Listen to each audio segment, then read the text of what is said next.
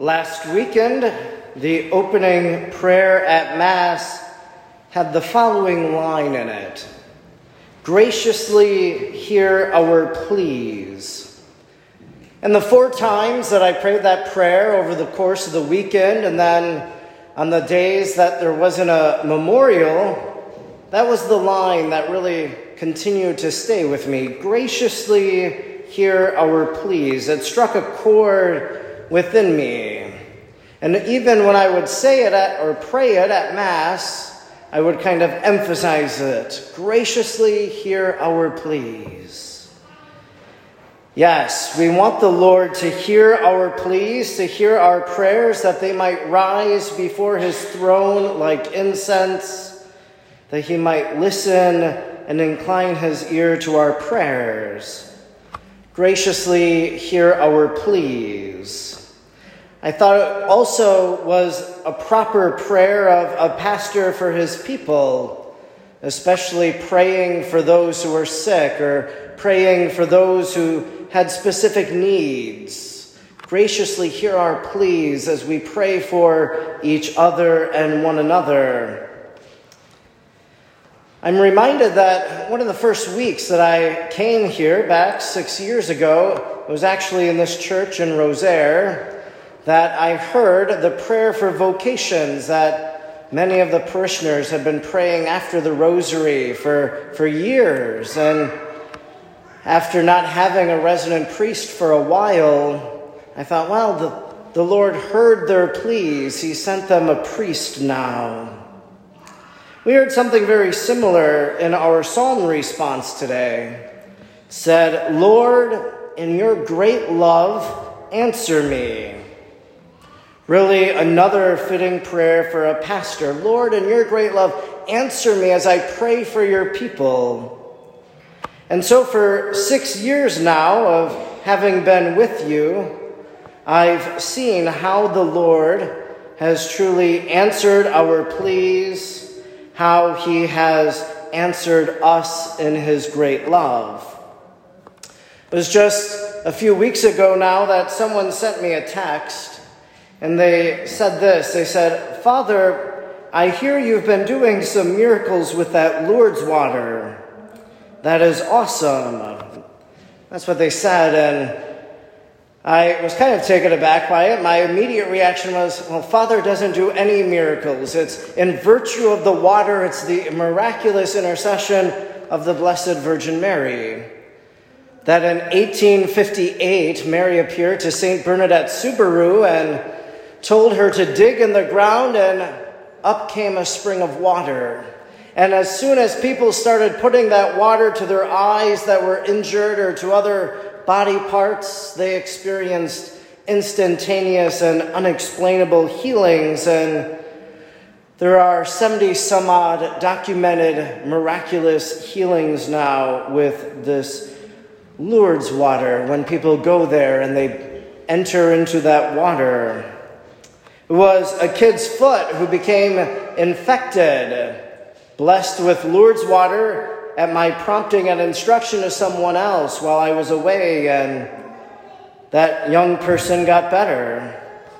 It was two young people who had some growth plate injuries while playing baseball. The one kid asked to be blessed with the Lourdes water, and then another kid, a, a Lutheran nonetheless, wanted to be blessed with the Lourdes water as well. It is the husband and father who had cancer and now is in remission. That's the power of the Lourdes water. Graciously hear our graciously hear our pleas. Lord, in your great love, answer us. And in those cases, that's what he did. He heard our prayers, gathered around those people, praying a Hail Mary and asking Our Lady of Lourdes to intercede. It's the couples over the years that struggle to conceive or carry a child to term. That my devotion to Our Lady of La Leche, a shrine in St. Augustine, Florida, one that I visit often, once a year usually, that people began asking me to pray for their family member that was struggling. And so, praying at the shrine of Our Lady of La Leche, to my knowledge now, there are three children and a fourth coming that I have baptized as a result of those prayers. So, Lord, in your great love, answer us graciously. Hear our pleas for couples who struggle, and He did, again through the intercession of the Blessed Virgin. When I undertook some of the major projects over the last few years, one of the things I did, I went to the graves of certain priests who served the parishes over the years.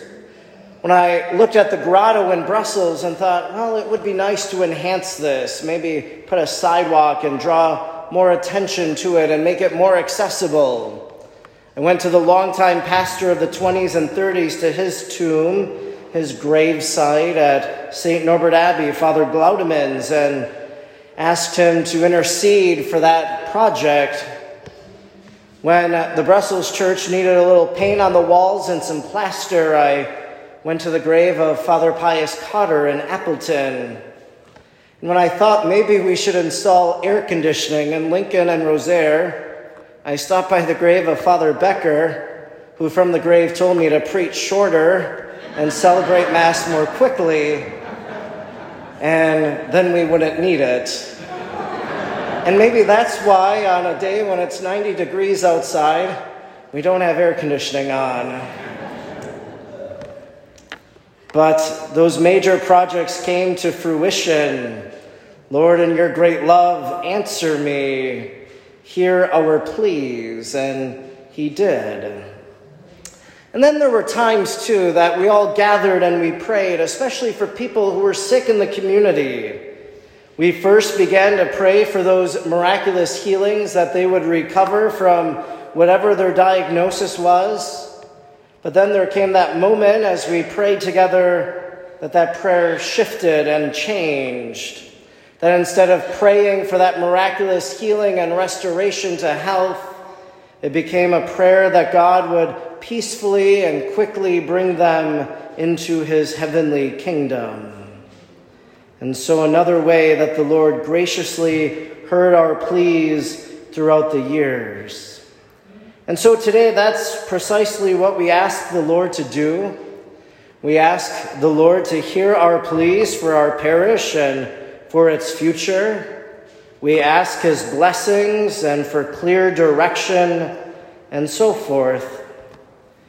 It's the prayer of a pastor for his people to attain everlasting life, to attain the kingdom of heaven. That's the role of the pastor.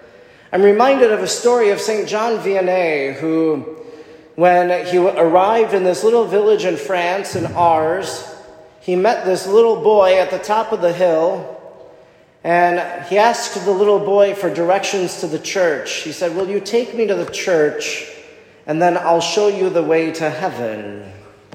And so, really, that's also the prayer of a pastor.